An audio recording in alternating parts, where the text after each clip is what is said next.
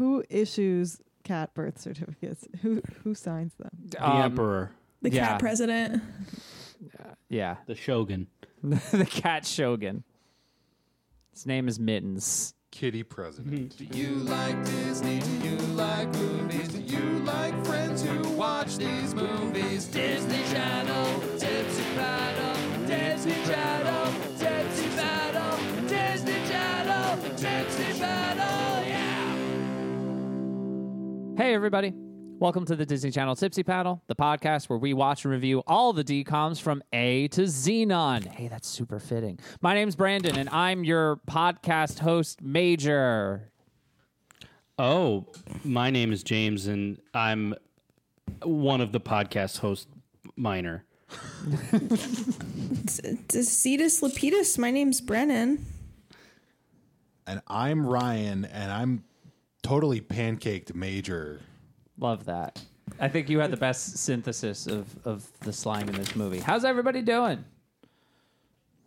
Happy New Year. Happy New Year, listeners. Happy to be here. We made it. It's 2022. We're one step closer to whatever year it is in this Zenon movie. I think 2054. 54, yeah. Yeah, we're almost there. Yeah, at some far-off point in the future or something. No, not anymore. We're getting there. One day, when this is in the Library of Congress and our children and our children's children are listening to this in 2054, they'll think it's so silly that we're talking about this right now. I don't even have a good joke for what the planet's going to look like in 2054. Probably not very similar to how it's depicted in this movie. Oh, you mean everything plastic? Probably. It's already that way. Hey, guess what? We got a guest today, and this guest should sound familiar to you if you're a fan of the show, because this is a friend of the show. She is a documentary producer, and this is her third time on the show because this is the third Zenon movie we're doing. Please welcome Zoe. Hey, guys. I'm sorry. I should have asked before. Zoe Vox, Zoe Metz, Zoe Vox Metz, hyphen. What are we doing here? I'm Zoe Vox. Okay, cool. Okay, good to know. Hi, Zoe. Thanks for coming on the show again. Thanks for having me. I mean, I'm always just one wall away from the podcast, and now I'm finally inside.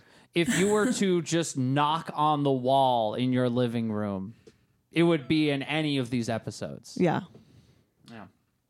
Well, we're glad you're back because this is the conclusion to our trilogy, our Zenon trilogy. This movie is Zenon Z3. I don't think that's a very creative name. I don't really know what that means. It sounds kind of cool, but it doesn't really mean anything. Kind of like this movie. But before we get into that, we are called the Tipsy Panel for a reason. What's that? It's because we have a drink. James has a drink. It's a really good drink. James always makes a good drink. James, what's that drink? Well, today the drink is called Cosmic Blush.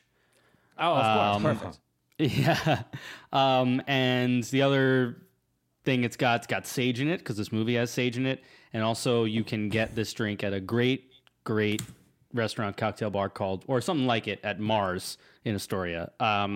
So what it is like 2 or 3 fresh blackberries, 2 leaves of fresh sage, 2 ounces of Prosecco, 1 ounce of Aperol, and 1 ounce of soda. It's basically like a spritz.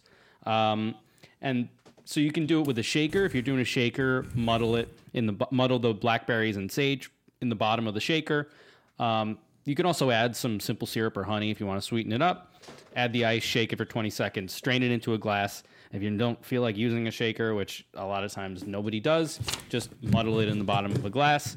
And if you want to make it non-alcoholic, add some more berries and sage. Definitely add honey, simple syrup, whatever you got. And then replace the club soda with tonic water, obviously leaving out the Aperol and Prosecco. Ooh. It's real refreshing. It's more of a summery drink, but, you know, when in Moon. Yeah, when in Moon, do as the Moonanites do. Berries and sage. Yes. Berries and sage. I say this every time we record, but James is the best bartender who has never worked at a bar officially.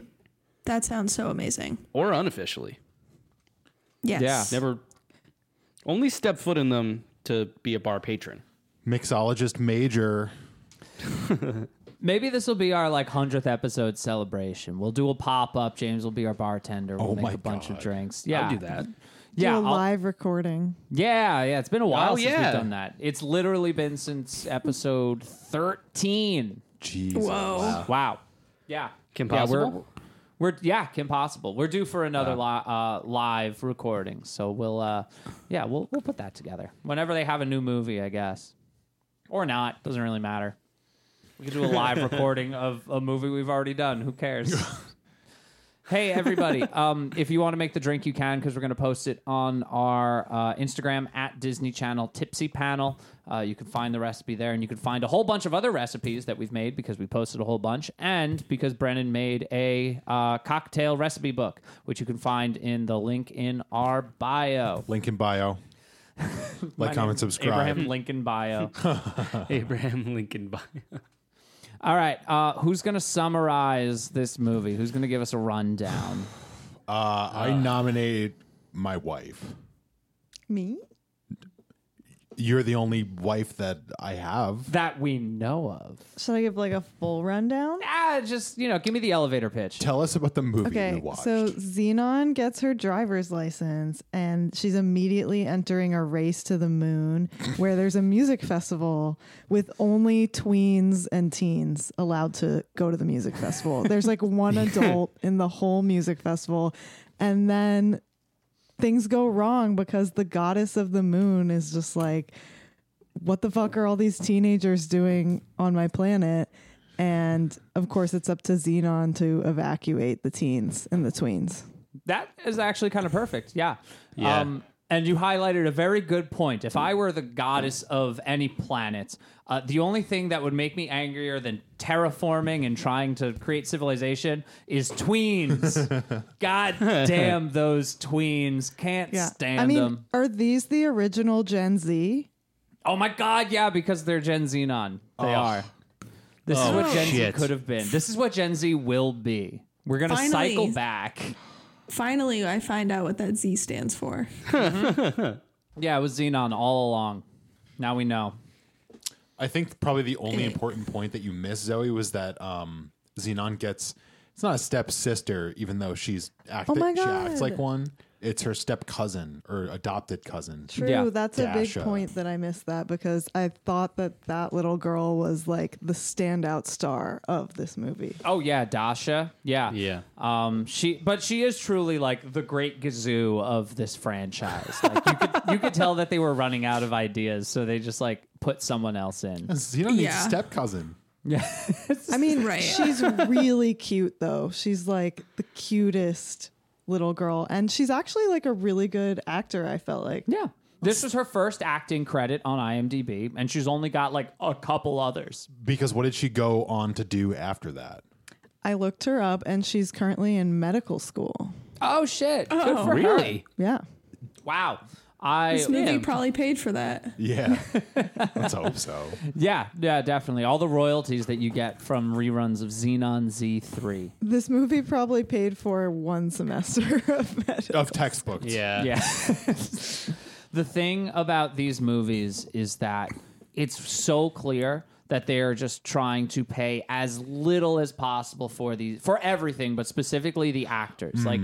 I believe that from the first movie, they've only kept 4 of the cast members. Oh, they have Zenon.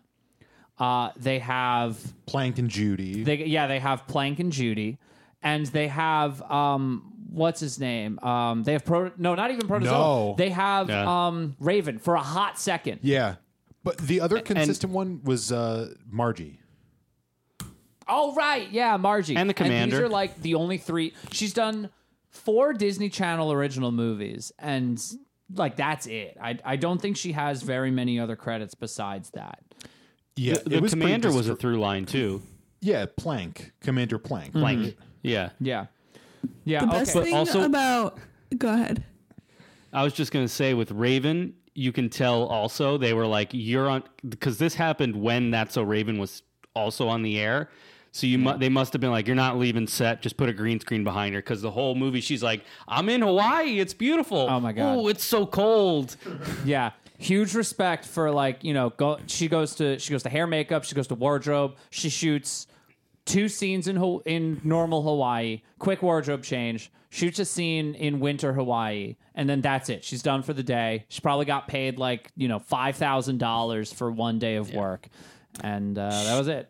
And she definitely brought her own hairstylist because her hair looks much different and much better than everyone else's. Oh yeah, absolutely. That's that Cheetah Girls money. Yeah, I was pretty distracted by the fact that Protozoa was a totally different guy. Yeah.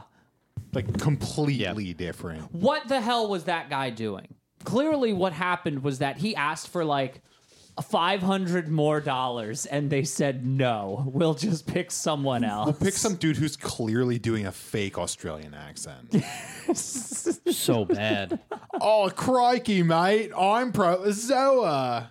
Not Australian, though, because this movie was filmed in South Africa.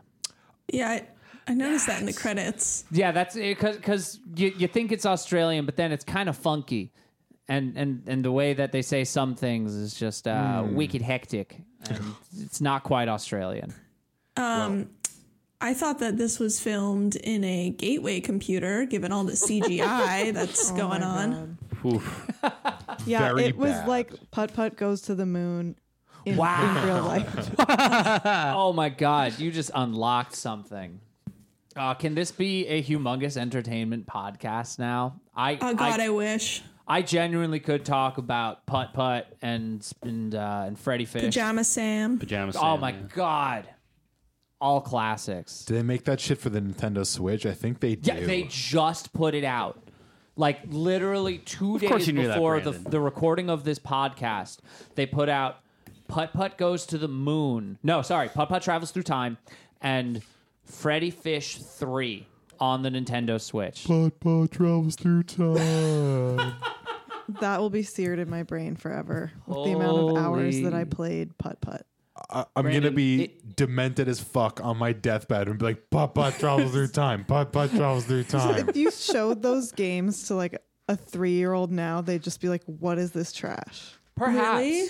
I'd like to think that they've aged decently well because they also like the, you know, what is it? Putt-Putt Travels Through Time. You have to like find like 4 items that you lost and you go to each of the places and you find whatever items. But like the items change locations and the place within like the time, like the, you know, you do different things each time. Like there's probably only like 3 different things across each place where you're going that, you know, 3 different options for where your missing item might be. But still like that's somewhat procedurally generated.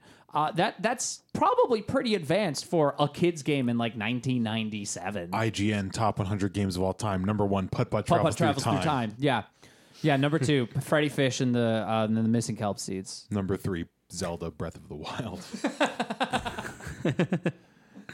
Anyway, Brandon, the last thing on this, it's kind of remarkable.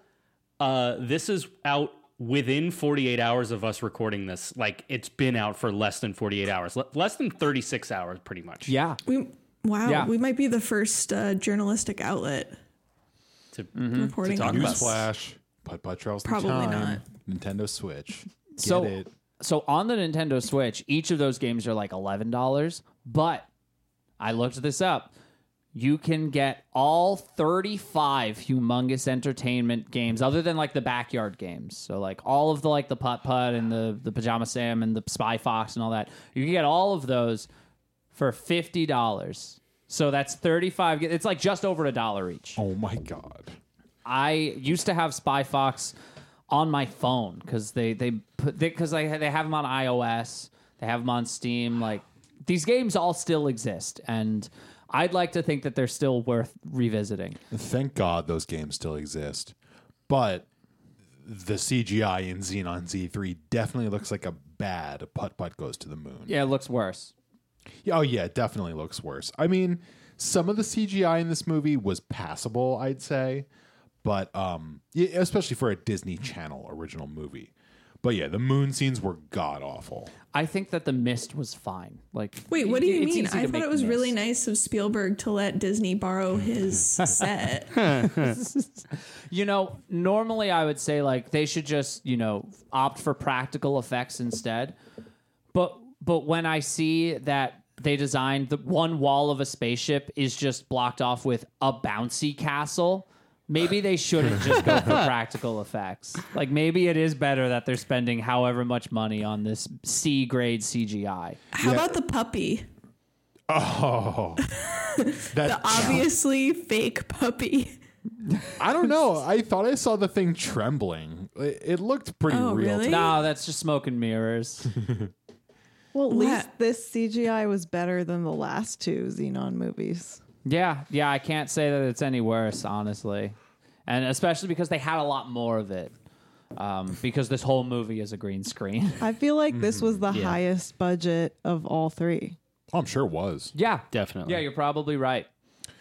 But yeah, to talk about the practical effects and the set pieces, I mean, I feel like we could all take a trip down to like 99 Cent Dream on Roosevelt Avenue and come away with enough shit to turn this room that we're in, at least, into like a Zenon looking set. Because it's just plastic, acrylic, neon colors. Yeah. Things that are see-through. Right. Shiny shit. Yeah. Chrome. Yeah. That's about everything. It's both chrome and foam. Yup. The design of the Moon Festival, it just looked like a mall. Like, it didn't look futuristic in any way. Yeah. They had balloons. Like, that's not futuristic. It only looked futuristic in the sense that the Broadway Mall in Hicksville, New York looked futuristic in the year 1998. It's also too bad to go to South Africa and not use a lot of outside shots. Yeah, it's kind of remarkable that it was... obviously they're just doing it for cost efficiency, but it's somehow cheaper for them to outsource this to South Africa than to use one of the dozens of film studios that they have in, in the Buena Vista family. Crazy. Wow, guys, this is a bit of a backtrack, but we never really talk about the rating share of these movies when they came out. Oh, please. Get into it. Ooh. So, this is very interesting to me. Z3 had a 4.1, meaning 4.1 million people watched it when it premiered. Wow. Oh, my God. In contrast, the last one that came out, Christmas ... again, December 3rd, 2021, had a 0.5. Wow. Wait, 500,000 people. That's a Disney Channel original movie? Yeah, it's the one after Under Wraps. Wait, they put out another one and I didn't know about it? Oh, apparently. Shit. Wow. They have 3 in 2021. I shouldn't even be revealing this on the air. Motherfucker. Damn. Yeah, we should have done that one instead of this terrible Christmas movie we did. It's called Christmas Again. Christmas ... again. Right. So we'll do it July 2022. Okay, yeah, that's a good idea. Wow, how did I miss it? After a disastrous celebration, 12-year-old Rowena makes a wish and unexpectedly finds herself reliving Christmas Day over and over again. It's a Groundhog Day, folks. Wow, fascinating plot. How I wonder many where they movies with can they make? Actually, they got a great slogan. The slogan is, or the tagline is, "Ho ho oh no." God damn it. Yeah. Okay. Yeah. We'll be doing Christmas in July for this one because we got to break this one out. But this one, so Z3 actually beat the Zequel by 400,000. Yeah. So Z3 had a 4.1, the Zequel had a 3.7, and then they don't have one for the original Zenon. But still, it did the best of them all. The year that this came out was right at the beginning of like the Disney Channel trifecta, right? Of like Sweet Life of Zack and Cody, That's So Raven, and Hannah Montana all kind of starting up right around this time. Yep. I feel like that was like the beginning of the highest viewership period for Disney Channel. Yeah, you're absolutely right. And it would peak with High School Musical 2. But yeah, this is, I guess Zenon was either contributing to the rise in viewership or it just happened to be there at the right place in the right time. All right. So just to have something to compare this to, the Emmys in 2020 had their lowest ratings ever. And it was a 1.3 among 18 to 49. Now, I know that's not the same, but that's just something to compare it to. Wow. That it was almost 3 times more people watched Zenon Z3. Hey, that's statistics, baby. No need to analyze it further. We've got the information we need. Zenon is 3 times more popular than the Emmys. Next stop, baseball-reference.com. Oh, yeah. All right. Let's talk about... Fuck, I don't know. Let's talk about how many people are just recast in this movie. Because it isn't... We mentioned it, but we didn't really quite... clarify how much it is. Protozoa, main character in the other 2 movies, different guy with a very minor role in this movie. By the way, why have him at all? The guy who played Protozoa in this movie was born in Duluth, Minnesota. Was he really? Yeah. So they flew him out to South Africa for this. So he wasn't an Aussie, and he definitely was not Z-Ed. That's odd. Xenon's parents in the first movie were 2 actors. In the second movie, it was 2 different actors. And in this movie, she just didn't have parents at all. They mentioned them once, and all they said was like, yep, they're going to watch you at the festival. And that's it. They got mega pancaked. Mega pancakes. So by this movie, they're just using a lot of the same slang terms that they've used before, like, Vega, Omega, Cetus Lapidus. I think Cetus Lapidus only comes up once, which is unfortunate. Yeah, Dasha says it. Yeah. And, all of them are, like, space-related or tech-related. And then there's pancakes. Who decided that pancakes were in the pantheon of, like, futuristic stuff? Well, maybe pancakes are extinct or something, and when you get smashed, you're getting pancakes. It's retro. Yeah. Or it's the other way around. We're futurizing everything. What's the most futuristic thing you could think of? Curved edges, circle, perfect shape, pancakes. It's a flying saucer food. They were just like, what is a word that little kids would think is really funny and cool? Yeah. Pancakes. There's no slang term in this movie that I would want to say, except for that's totally pancaked. That's the one that sticks in my mind. Cetus Lapidus is silly and only has a place in the year 2054. Officer, I am disgusted, Major, with your conduct. Okay, that actually works. The major and the minor isn't bad. But we have low key and high key. That's basically the same thing. It's worse, arguably. I would prefer major or minor. Yeah, I guess so. Oh, I love it.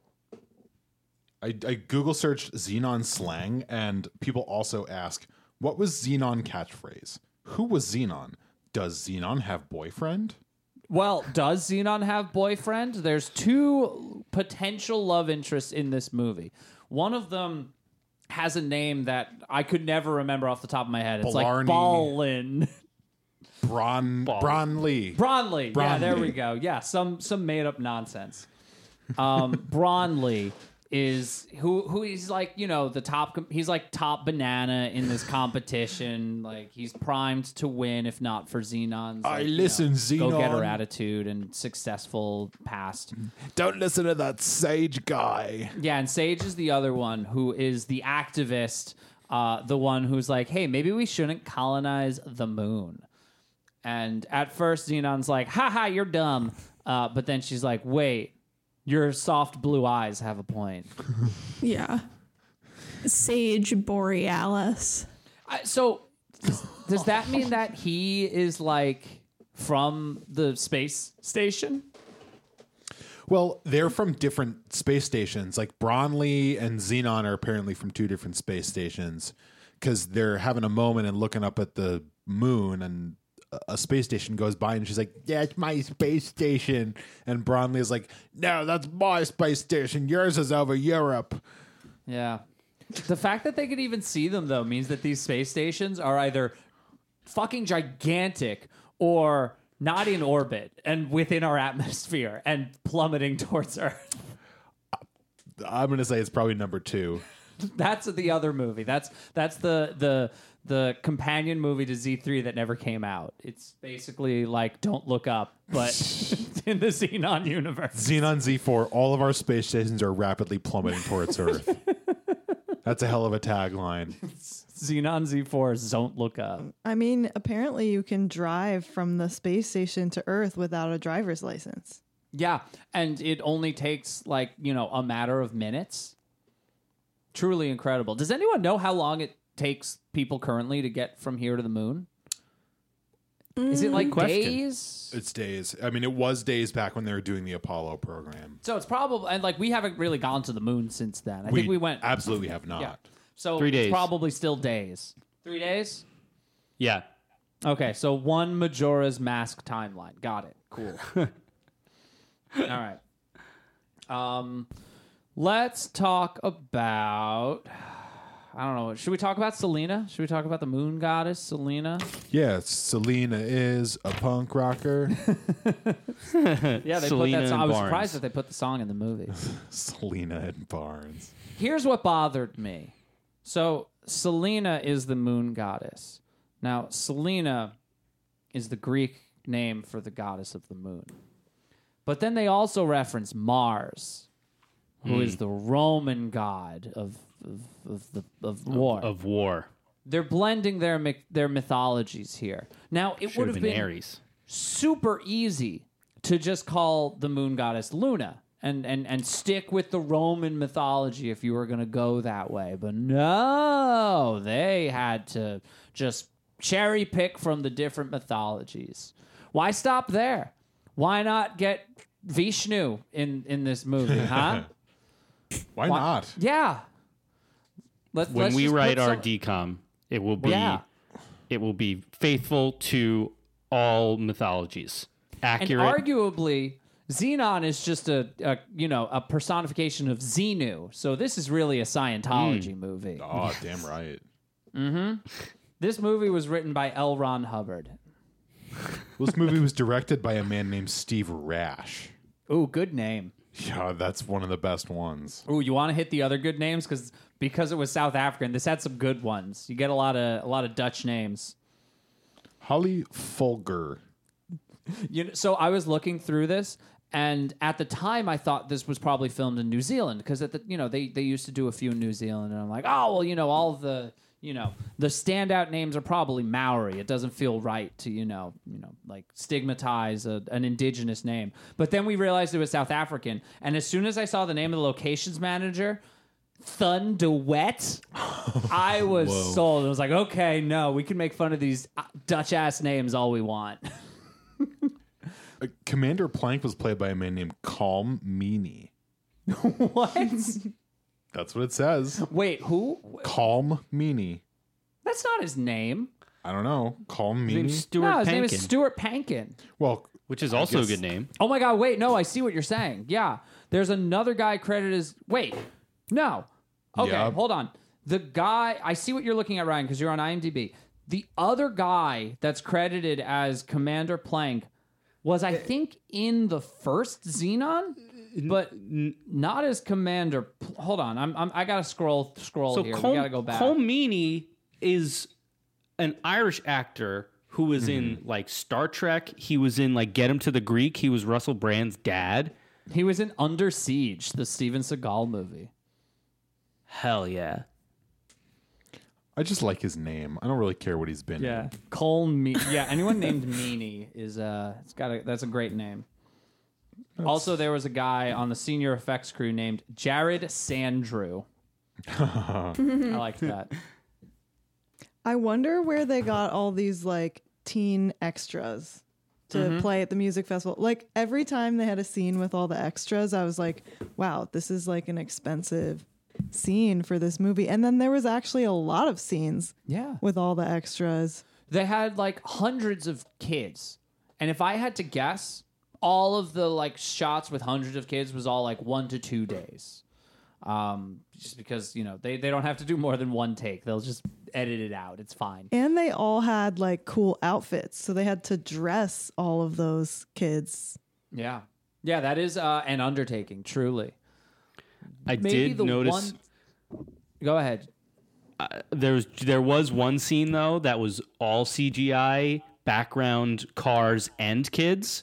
Oh my god! And it looked like Second Life. It was so bad. And they were just like kind of gesturing, like Sims talk to each other. It was they didn't call a lot of attention to it, but it was awesome. If you can please get me like a timestamp for that. I gotta see it. I didn't notice. Oh, will do. Probably because I was a couple drinks deep while watching this, but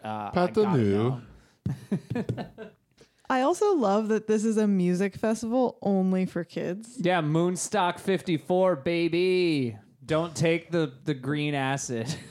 Like, all they're selling is, like, candy and, like, Dippin' Dots. Burgers. Ice cream of the future. Yeah, the most futuristic thing they could think of was a fucking Big Bang burger. Oh. Make me a hot dog that floats in the bun. Floats in the bun. Yeah. Get me some space drugs for these 16-year-old degenerates. Yeah, like, we smoking space weed. Space spliff. There's just like no adults like watching the kids. Protozoa is old at 31. Yeah. And Numbar is old too, the villain. Yeah. And Cosmic Blush is interesting. I thought the girl was like a really bad dancer. Did anyone else notice that? Oh, yeah, definitely. Just kind of walking back and forth. It was like, you had one job. Like, you're lip syncing. It's not your voice. You have no lines in this movie. Like, all you have to do is perform as if you're a Spice Girl, and she didn't do a good job. Do you think there was ever a time in the development of the script where Cosmic Blush had an actual role? Because they don't do anything. Their only purpose is to have a song that outshadows a character with no role in the movie. Yeah. And they played like the same 20 seconds of the song like three times, but like never played the whole song. Yeah.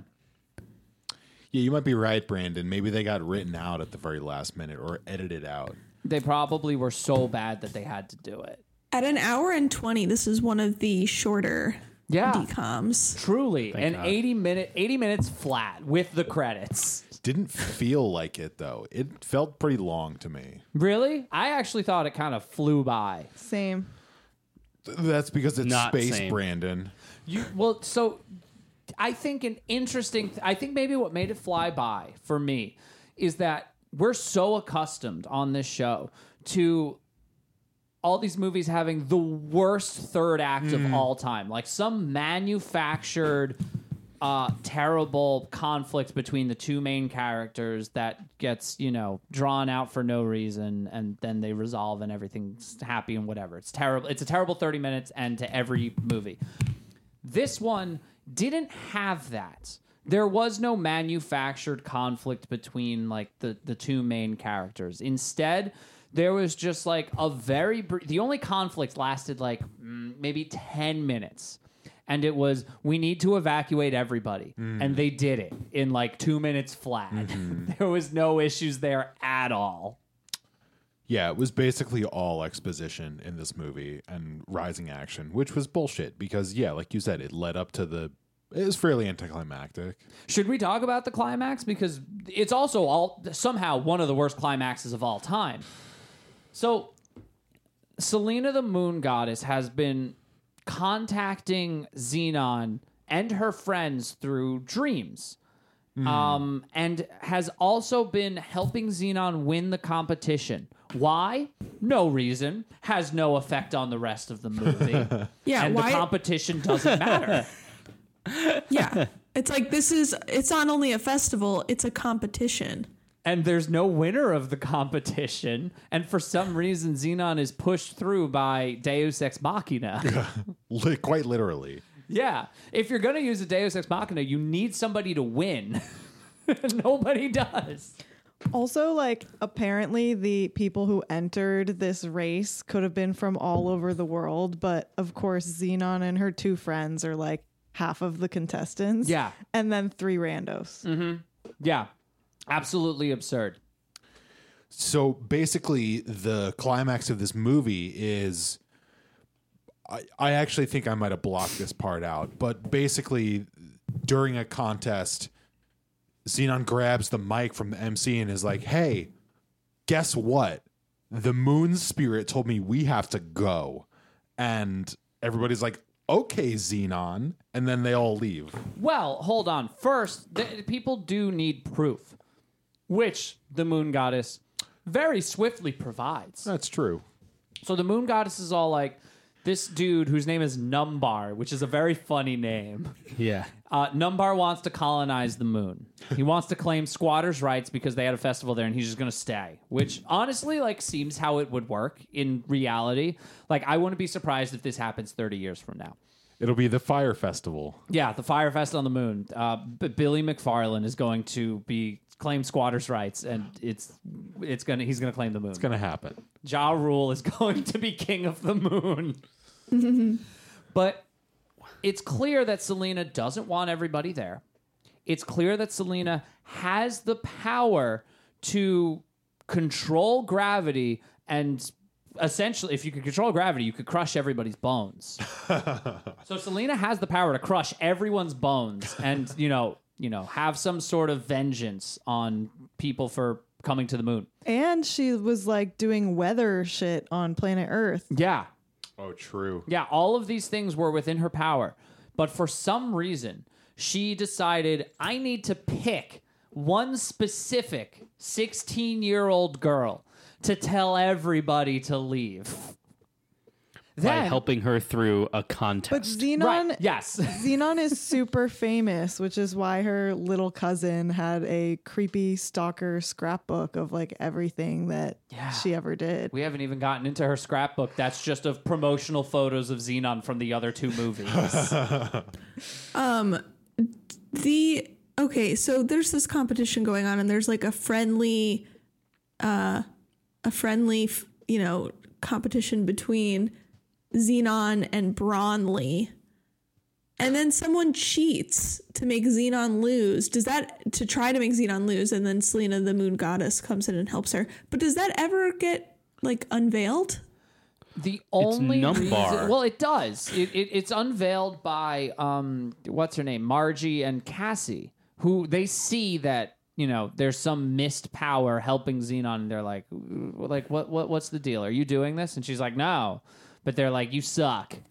And then 15 minutes later, when Zenon has a near-death experience, but they don't know it, they're happy to see her again. Right, but someone's trying to make her lose deliberately by sabotaging her. Right, it's Numbar. Numbar wants Bronley to win, and I don't know why. Right. Literally, he doesn't need to have these kids here at all. If all you need is squatters' rights, he just needs to build something and say, this is mine. Okay. Right, all like, right. Why did he invite a bunch of teenagers? Why is that the competition at all? Yeah, the competition is the most nonsense part of this movie. It's almost like how in, like, the Goblet of Fire, how, like, the contest isn't really what matters. It's all the stuff that's happening around the contest. But, like, there is an actual conclusion to that contest. This one doesn't have that, and the contest has even less importance. Right, and nobody dies in this contest. That's which, true. At least in the Goblet of Fire, somebody dies. Oh, my God. So now this is a good chance to talk about the near-death experience, because it has one of the funniest moments in the movie, in my opinion. So Zenon believes that the moon goddess Selena is trying to contact her, and she's right. So she puts on a spacesuit and walks out on the moon. And she's like, I have to go to the Sea of Tranquility, because that's where Neil Armstrong was. And she goes. Yeah. But also Dasha follows her, because Dasha has to do everything Zenon does. Now, they get out there, and then they get a little lost, they get a little sidetracked, and they have to find their way back. Astro weed. Yeah, they hit a space spliff, they get real high, and now they have to get back to the space station. Only problem is that they're running out of air. Now, they finally make it by some miracle of just picking the right direction, but they can't get in because Dasha set off the secondary locks. She made the locky door. Go bye-bye. Now, at this point, when you're running out of air, you should be suffocating. This is when, your eyes go bloodshot red and your head kind of explodes inside of your spacesuits. But instead, because suffocating would invoke the most minute amount of emotion from the viewer. We can't do that. Instead, they just have Dasha like shrug and groan and say, "We're out of air." With the gravitas of a student who was just given an extra worksheet due tomorrow. And she's breathing heavily too, like you know, someone who's out of shape who just walked up a flight of stairs. She's like, well, no one can ever die in a decom. Like, name one decom where someone died. Oh, decom? Tiger Town. There's got to be one. Yeah. So the old ones, the Disney Channel premieres have death, but Zoe, I think you're right. It can't be someonene's parents. That doesn't count. I think you're right. I don't think there's a... No, in Tiger Town, it was his dad, wasn't it? Right, yeah. Yes, but I think that's within, a premiere. Like, the establishment of the Disney Channel original movie with... what was the first one? Northern Lights. Yeah, from Northern... Well, Disney Channel... Suzy Q. That one. That is... Oh, no, banned. Yeah. That's a banned Disney Channel movie. Oh. Not on Disney Channel anymore. That one's too violent and too sexy. Yeah, both of those things. God, I'm going crazy. Under Wraps. Yeah. Under Wraps was the first one. And he's a mummy. Unless you consider a dead guy dying again being death... Then, I don't think any of them have... Oh, okay. Well, Tiger Cruise has, like, over 3,000 deaths. God. Well, look, we haven't even watched that one yet, so we don't know... I mean, we know where the death takes place. Yeah, maybe they say in the movie, like, the Twin Towers were hit, but nobody died. Look, they're all dying! All right. But yes, no, you make a very good point, Zoe. Nobody can die in these movies because that would evoke actual emotion. And these movies are meant to they're washing over you like you know, like rain when you're already wet. I don't know. I would really like to see one of their heads explode. Like take the helmet off and their head freezes or something. Yeah. What movie was that? Someone's like floating away from the spaceship and he takes his helmet off and his head freezes. Talking about like, are you talking about Total Recall? Guardians of the Galaxy. Total Recall, his head explodes on Mars. Yeah, that's cool as hell. I saw that movie when I was like 13 and I've never forgotten that scene. This is the one. It happened in this movie. Zenon Z3? Yeah. Okay, yeah. Well, I do remember Zenon takes off her helmet like Selena in a dream takes off her helmet and Kirsten Storms makes the most pathetic attempt at looking like she's choking. She goes like, ah. I'm choking because there's no air on the moon. Yeah. That whole sequence, though, where they went out to the Sea of Tranquility did have one of my favorite scenes in the whole movie, which was a 3-second clip of actual footage from one of the Apollo lunar landings. It wasn't it? They had the audio. That sounded like the real audio. Well, it was. They had the real audio of Neil Armstrong doing the one small step for man, one giant leap for mankind, but then they also had like exactly 3 seconds of footage from one of the lunar landings. That's so good. That video's probably in the public domain. I was gonna ask, that audio. There's no way Disney paid for that audio. No. Oh, who are they gonna pay? NASA? Yeah. Hey guys, here's a ceremonial $5 check for that shit. Well, he probably owned the footage because again, the moon landing was just a set. It was filmed on Buena Vista Studios. What is that? Is that in Pasadena? I don't know where it is. They did it on the back lot of the moon. In the moon cube. Moon cube 2022. Should we do the F-bomb? Yeah, let's do the F-bomb. For those of you who don't know, if this were a PG-13 movie, you get to drop the F-bomb once. Where would you do it? Go ahead, Brennan. Oh, okay. Mine is a little unconventional this week. It is, we've talked a lot about this movie, how it made no goddamn sense and how it has names like Sage Borealis and Bronley Hale. And I'm no stranger to the kind of legal proceedings that people are obliged to put into the movies. But at the end credits end with this piece of wording. The persons and events in this film are fictitious, and any similarity to actual persons, living or dead, or actual events is purely coincidental and fucking unintentional. Hey, it's also bold of them to claim that because this movie's about the future. What if in the future we do get a real... I don't even remember. Bronley Hale. And he is a South African superstar. And also Neil Armstrong appears in this movie, who was a real person. Yeah, wait, hold on. Good ass point. That is a good ass point. I like your choice, Brennan. That's just more evidence that the moon landing was fictitious. So my F-bomb would be the very fictional Neil Armstrong once he steps off the lunar lander and reaches the surface of the moon. You know, he delivers his famous line. That's one small step for man, one giant leap for mankind. And then he sees Zenon standing there. He's like, how the fuck did you get here? That's good. How much do you guys think it would have cost for Buzz Aldrin to be in this movie? Or the other guy, whose name I don't remember. Michael Collins. Thank you. The forgotten astronaut. How much would it have cost to have Buzz in this movie? It probably would have cost less to have Michael Collins than it would have to have Raven Simone in this movie. You're probably right. Yeah. My F-bomb would be, I guess, when Dasha shows up in the middle of the race in the back of Xenon's little car. Zenon should just be like, for fuck's sake. Yeah, she needed to say that to Dasha. Because that little girl is like really annoying at that moment. So yeah. I have a thing about Dasha, but I'm going to save it for the end of the F-bomb because we got to get through these. James, go ahead. So there's a line. Well, one, I think all of Selena's lines could have been fucked because we haven't addressed this. She was dressed like Debbie Harry. Like she was like a punk rocker. Yeah. But I'm not going to go with that. This is a little raunchy. At the end, spoilers, one of the things is that Dasha calls the commander daddy. And he goes, daddy, I like that. Versus my version, daddy. Fuck yeah. That's sweet. I do think that of all the actors, Commander Plank would probably deliver the F-bomb the best. Yeah.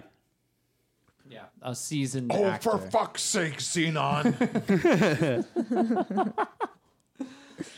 My F-bomb would be delivered by Bromboy. So early in the movie, we find out that our three main characters, Margie and Cassie and Zenon, are all having shared dream experiences, and it's Selena trying to contact them. And Zenon asks Bronley, because he's also in the contest, like, hey, are you having these weird dreams? And he gives a great response. And I'm just going to add the word. Like you don't even need to hear the original. You know, she asks, oh, are you also having these dreams? And he just goes, I don't really see the point of dreaming. I'd rather just be out there fucking living it. That was the best one. I don't see the point of dreaming. Like, we have a choice. That's like in True Detective. Like, I don't sleep. I just dream. Exactly. It's the opposite of that. I kind of forget the context of this line, but the only line I wrote down was, here he is. Here's my boy. Yes! Oh, my God. Incredible line, because it was maybe the worst delivery in any movie we've seen for a while. It was Numbar trying to get Bromface on his side in the competition. I don't know why. This, again, the whole competition is untenable. But yeah, he just said, hey, here he is. Here's my boy. I can't even say it without laughing. It made no sense. Numbar and Bronley are both terrible actors. Yeah. So to have them interact in one scene where it's just them is really special. Yeah, Numbar looked like a guy who they hired because he vaguely resembled Dexter Holland from The Offspring. He does. Yeah. He looks kind of futuristic. You know, he's got like frosted tips and whatever. Yeah, let's get that guy who looks like Dexter Holland. I feel like it was missing a moment where we got his like evil villain talking to himself speech of like how he wanted to take over the moon. Yeah. Mm-hmm. Instead, it was more just like Sage shows up with a camera and he's like, confess. And he goes, yeah, that's what I wanted to do. Also, that was the weakest confession ever. He was like, wait, I wasn't filming that. And then he films him. And he's like, yeah, it was me. He films him and he says, that's my camera and I did it. I did it on camera as a quote. Would not hold up in a court of law. Not even space law. Especially if you're floating around at the ceiling and, you know, you're in a vulnerable position. Exactly. Yes. All right. Listen, everybody. I did it. Okay, well, now that's listeners, recorded. If any of you are lawyers, you have Ryan's confession to it. There it is. I did it. That's it. I did it. I saw it. I let it happen. I filmed it. Oh, God. Hey, there's only one other line that I also wrote down from this movie. And it was during the pod racing. First of all, pod racing is a Star Wars thing. Like that was just stolen. So whatever. Now this is pod racing. Yeah. I don't even like Star Wars, but I love that line. I say that to myself all the time for nothing related to Star Wars. But they're doing the race, and the race is from Earth to the moon. And they apparently have to like hit some checkpoints. But the announcer is saying, like, you know, two of them are about to take a turn. And he's like, oh, there's not enough room in the turn for both of them. Guys, they're racing in space. There could not be any more room. Yeah, you wonder what they have plenty of? Space. I also really enjoyed the line that occurred around the same time when Zenon goes back to help her little friend. The Yellow Ranger. Mm-hmm. Cassie. Yeah. She I thought you meant... sorry. Someone in this movie actually plays the Yellow Ranger. Oh, yeah, I don't know. It's Bronley. Bronley, yeah. Branhead. Yeah. Oh, so I thought that's what you meant. No. Cassie, I guess, was her name. Thanks, Zoe. She goes back to help her. And the announcer is like, well, that just speaks to Zenon Carr's character as somebody who's always gone out of her way to help others or something really heavy-handed like that. That was definitely one of the most ham-fisted lines in the whole movie, in a movie full of ham-fisted lines. No. I mean, the tagline, motto of this movie is saving the universe is as easy as 1, 2, Z. You nailed it. I can count from 1 to Z. The one and only thing I wanted to mention from this movie was a cool space thing that I think we're all familiar with as children of the 90s. It was in the scene where there's a little dance party or something, and there's a guy who's up on stage and he's DJing. And you don't see him DJing using a turntable or like some kind of futuristic, you know, computerized like turntable. It's one of those static electricity balls that lights up in the area that you touch it. You get him at like Spencer's. Yeah, exactly. He was like DJing with it. The coolest shit. I hope that one day we figure out that technology. That was one of my 5 notes that I took on. Okay, I have a really important thing to talk about before we wrap up because we've already spent too much time on this movie.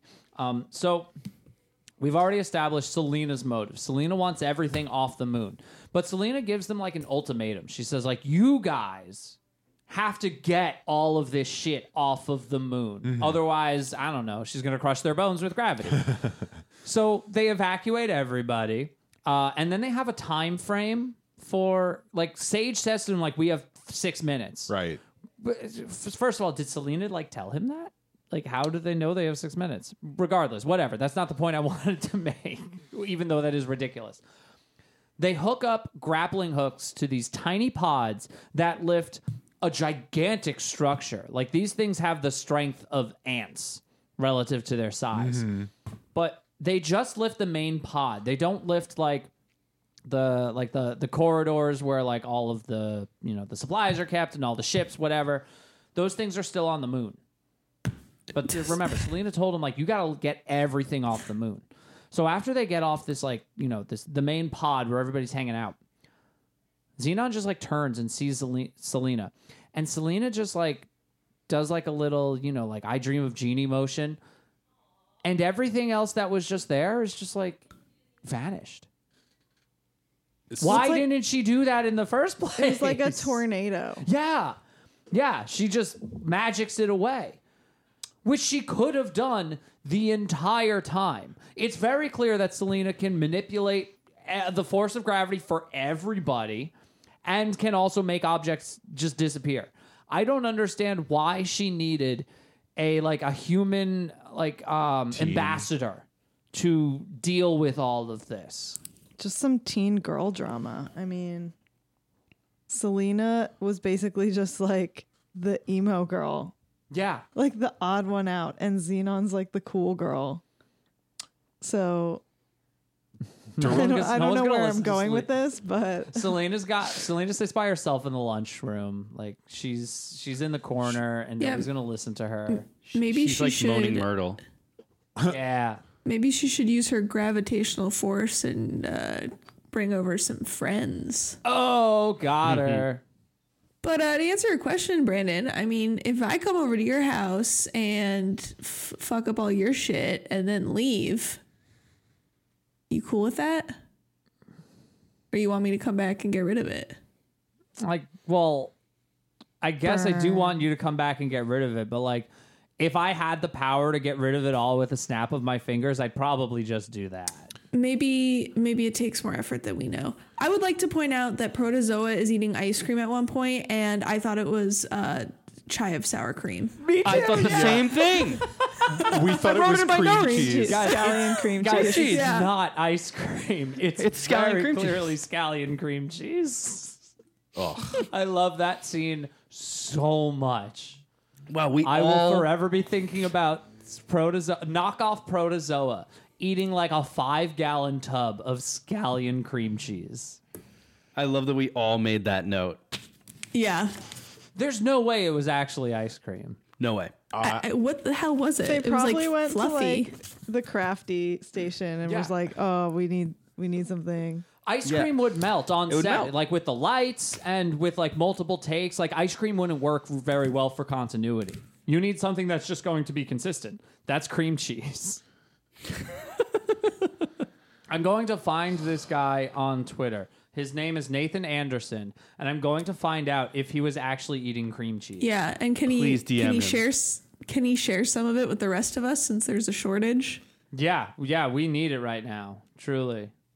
Can he come on the show and eat cream cheese with us? Problem, guys. Turns out there are a lot of Nathan Andersons. We're going to find him. Mr. Anderson.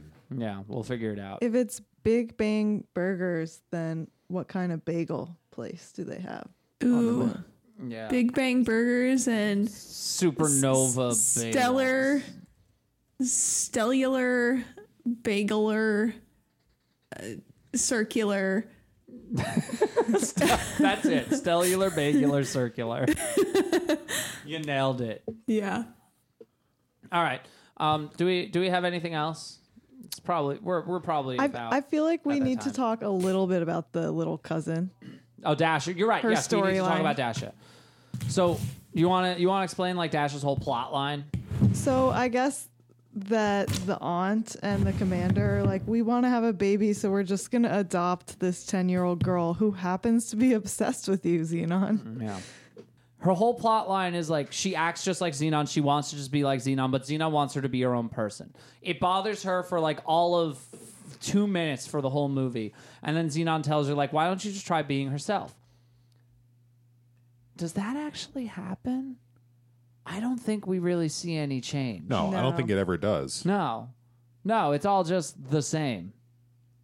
So there's really no resolution to that conflict. Also, how about this? So in the final like part of the movie where there's like, you know, the 6 main characters are like they get in the pods and they're like trying to lift the stupid space station.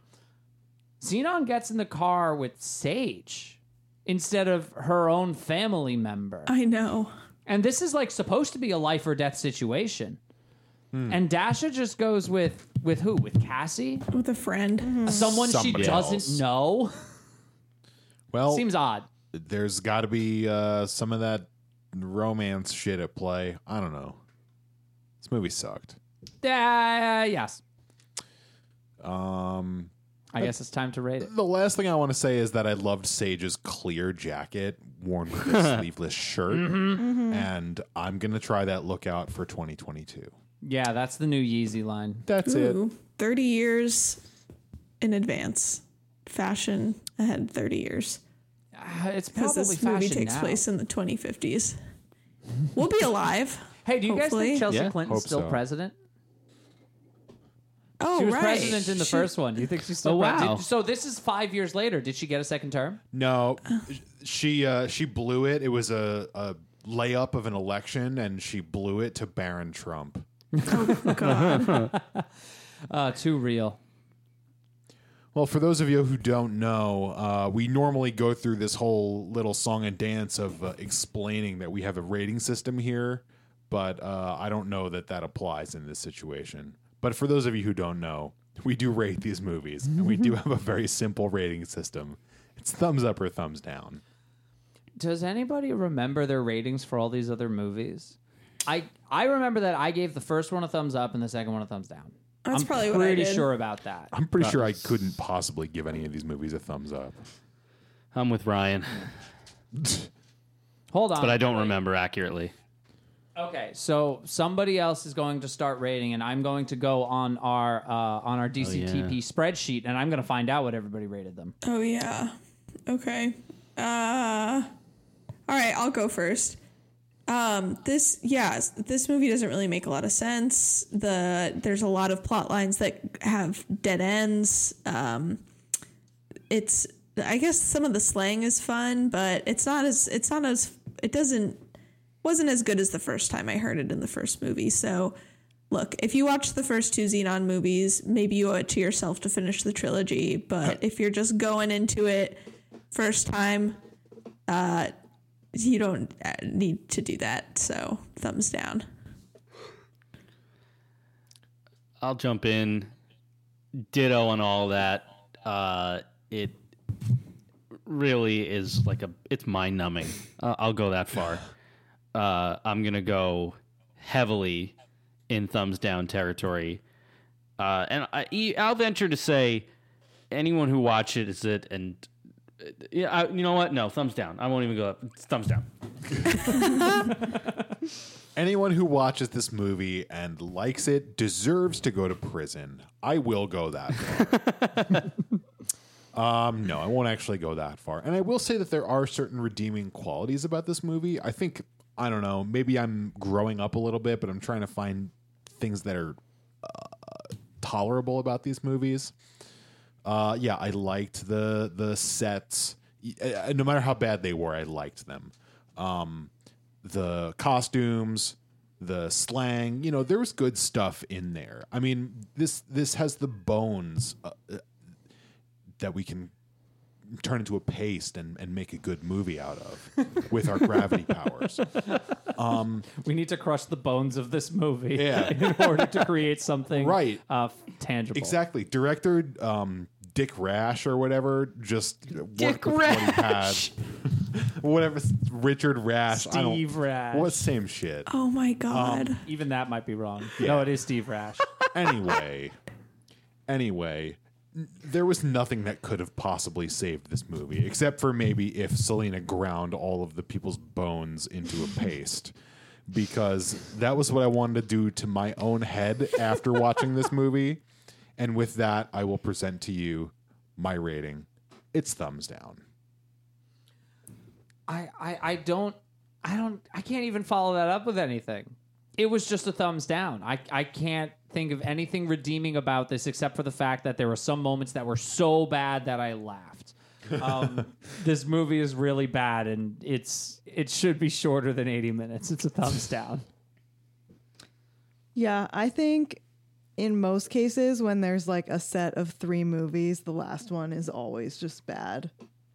So I think this kind of follows that trend. But I will say that I give it props for the costume design, the set design, and I thought that the new characters were good. I liked Dasha. I thought she was cute. And I thought that the heartthrob Sage was also like a teen heartthrob that I think I looked him up and he was in like 2 Mary-Kate and Ashley movies. And I'm sure he was also a heartthrob in those. So I think it gets points for those things. But yeah, thumbs down. Okay, unanimous thumbs down. So for those wondering, the first Zenon movie, that was our that was episode 10 that we did. 3 people gave it a thumbs up. It was Zoe, it was me, and it was Brennan. Wow. Zenon the Zequel. Only one person gave it a thumbs up. Brandon. Me. No, it was James. Wow. I did? James was the only one. Oh, James. My God. I did? What? Yeah, you did. Yeah. You gotta go back and listen to it. I gotta listen. Yeah. Give it a thumbs up. Listen to it. You gotta watch the movie. You loved it. That was episode 33. That was on ketamine. Now it's a good time to say. Yeah, it was therapeutical. Yeah. and now this is the first Zenon movie where everybody gives it a thumbs down. But you could see that from the first to the second to the third, the number of thumbs up has just gone down. I don't remember shit. Yeah, the quality has really diminished. Yeah. As I was looking through my notes and looking through this thing, I found one other important thing worth mentioning from the movie. And it's the only thing that was genuinely funny. And it's from the end of the movie. So after everything's done and there's just like one song to, you know, round out the movie's end, all the characters are there in the finale. They're at a concert. And Margie goes up to Bronley. It's like the first time they've ever interacted in the movie. And she says like, hey, so Zenon doesn't like the fact that you're, you know, shallow and self-centered, but I just want you to know that I don't care about that at all. And then they hold hands. Which is really great and very aware of by the writers. Like the only aware thing that they did was point out that both of these characters are made for each other. Okay, that puppy was real. Oh, they had a real puppy? They had a real puppy in the last scene. Sorry, listeners, that you can't see what we're seeing. I'm breaking the rules of radio. Ryan's gonna be so mad. Well, I'm gonna describe that puppy to you. So it was a very cute puppy, and I don't know that much about dogs, but it was one of those like it almost looked like a cocker spaniel, like you know, floppy black ears, brown face, areas of white. You look like a King Charles. The brown eyes. Yeah, King Charles. The brown eyes. Yes, a spaniel. In other words, yeah. But the dog looked so young; it looked wet still. Like it looked like gross. Yeah. It was trembling. Things that only we can see. Here's the scene that James described earlier, where the CGI is so bad it looks like Second Life. Oh my God! Wait. Oh my. 49:45. Oh my God! Yeah, it's only up for a few seconds.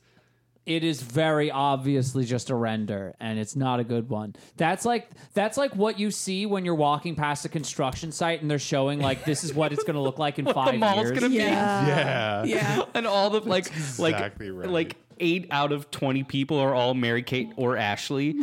Like you don't even notice. Fantastic! Thank you for pointing that out. Yeah, I think that's it. We're done. Thank you, everybody, for listening. It's time for plugs. First plug goes to Zoe. What do you got? So I just finished working on a documentary called Fruitcake Fraud, which you can watch on Discovery Plus. And it is a story about a man who embezzled $17 million from the most famous fruitcake bakery in the world, which is based in Corsicana, Texas. Oh, my God. I watched it. Wild. I give that a big ass thumbs up. It was a great documentary. It really was. And It's also being made into a movie starring Will Ferrell and Julianne Moore. So this story totally has some legs. If the fruitcake doesn't do it for you, you go for the story and you stay for the fruitcake because those fruitcakes look pretty fucking good. And like 3 podcasts have reviewed and recapped that documentary. So I kind of got to feel what it was like on the other side of a review recap podcast. Wow. That's really fun. Bringing it full circle. Yeah. So Fruitcake Fraud on Discovery Plus? Yeah. Wonderful. You guys should also do a documentary on the maraschino cherry guy. Oh my god. Oh my god. You should. Yeah. I think that's some excellent true crime. I mean, I know that you've since, you know, that's not, you started there, you've moved on, but... No, I'm still there. Okay. Yeah, so then you got to do the maraschino cherry guy. May the spirit of Arthur Mandela rest in peace, but may the memory of Arthur Mandela live on in perpetuity. Mm-hmm. If you want to hear more about Arthur Mandela, we talk about him on this podcast all the time, so follow us everywhere. We're on Instagram at Disney Channel Tipsy Panel. We're on Twitter at Tipsy Panel. We are on... the phone. We're on the phone. We call our Disney Channel. Call the DCTP hotline at 914-863-1613. It's important that we get a call once every 18 months. Otherwise, the number goes dead. But it's okay. We don't have to worry about that. We get like 1,000 calls a day. Yeah, I'm checking now, and I'm not sure if the number is still active, but we'll see. 1,000 calls a day. You can be the 1,001st. Also, email us, DisneyChannelTipsyPanel@gmail.com. Tell us about your experience with Humongous Entertainment games. Yes, please do that. And that's it. Thanks everybody for listening. Tune in next time. We'll have another decom for you. Bye. Okay. All right. It took us an hour and 20 minutes. Damn, the whole. Yeah, this recording lasted longer than the movie. Truly remarkable.